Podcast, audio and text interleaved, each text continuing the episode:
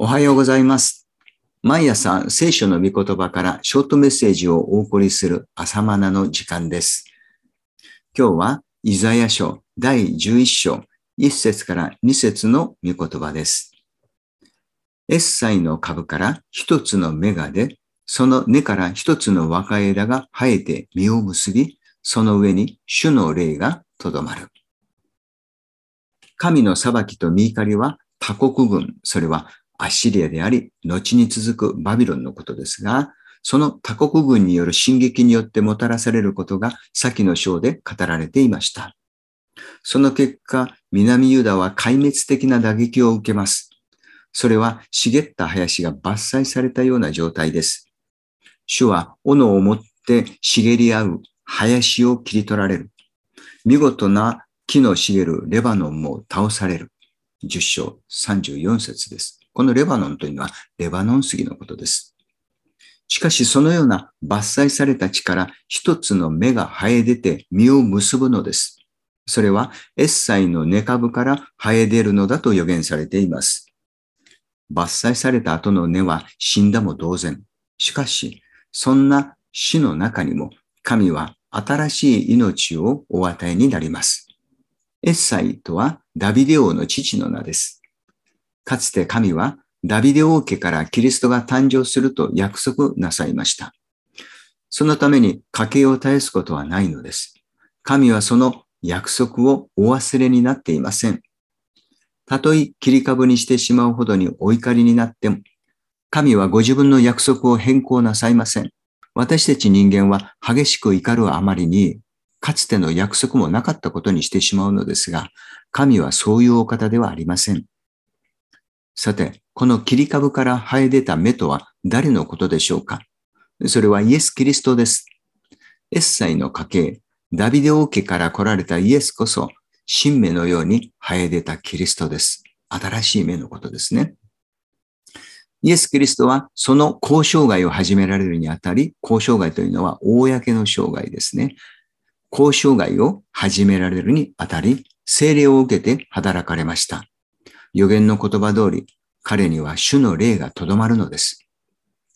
このお方は、父なる神を愛し、従順して、正しい裁きをなし、公平をもって治められる王です。予言はさらに続けてこう述べています。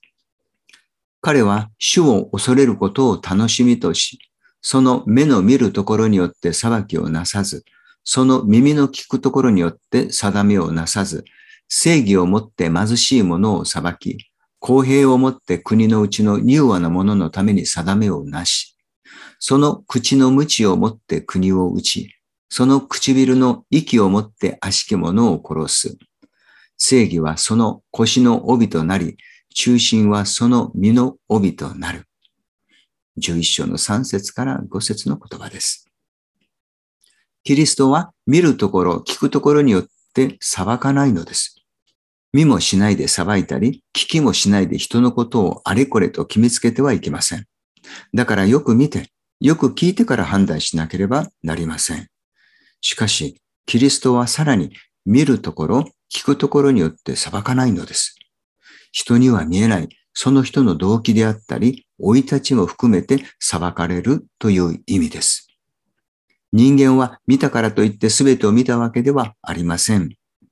聞いたからといって全てを聞いたわけではありません。それなのに知ったかぶりして裁いてしまいます。さて、実際に2000年前、キリストが来られても、未だに実現していない項目もあります。それは、狼は子羊と共に宿り、豹は子ヤギと共に伏し、子牛、若獅子、超えたる家畜は共にいて、小さいわらべに導かれ、目牛と熊とは食い物を共にし、牛の子と熊の子と共に伏し、獅子は牛のように藁を喰らい、血のみ子は毒蛇の洞穴に戯れ、血わだれの子は手をマムシの穴に入れる。彼らは我が聖なる山のどこにおいても損なうことなく、破ることがない。水が海を覆っているように、主を知る知識が地に満ちるからである。という予言の箇所です。11章の6から9ですね。今の予言は、被造物全体が創造された当初の状態に回復するのだと予言されていますが、まだこれは実現に至っていません。それはイエスの再臨によって実現するはずです。再臨というのはもう一度来られますね。今は被造界全体、作られたものの世界全体がその時を待ってうめいている時代です。私たち人間もうめいています。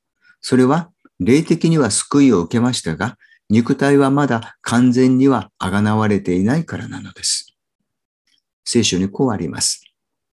実に被造物全体が今に至るまで共にうめき、共に生みの苦しみを続けていることを私たちは知っている。それだけではなく、御霊の最初の身を持っている私たち自身も心の内でうめきながら、子たる身分を授けられること、すなわち体のあがなわれることを待ち望んでいるのです。ローマの手紙8章22から23の言葉です。聖書の予言はアッシリアによって滅ぼされるが、回復が用意されているという直近の予告とともに、キリストの来臨によってなされる、さらに先の予告も重ねて語られています。二重に三重にと予言されているわけです。キリストにあって、これら神の御言葉は一つとして地に落ちることなく完成します。だから期待しましょう。今日は以上です。それではまた明日の朝お会いしましょう。